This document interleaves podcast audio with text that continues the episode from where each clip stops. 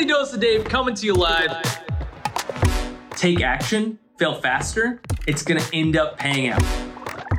Put in the work and then fucking believe in yourself.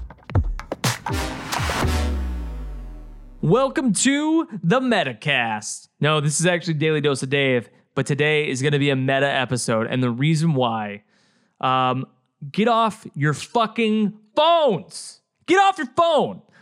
Look, look, I uh, run ads and digital media and marketing for our clients, and 90 plus percent of our traffic comes the from the distraction rectangle in your hand or in your pocket right now. Okay. And the reason why is because we always have them on and they're killing us.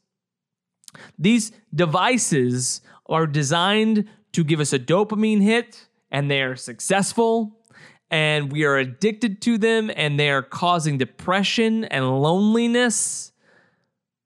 And we have to get off these devices. And that's why this is the Metacast. Because you're probably listening to this on a phone. You're probably watching this on a phone. Uh, and you should get off. This is your sign, man. Get off. Take the rest of the day.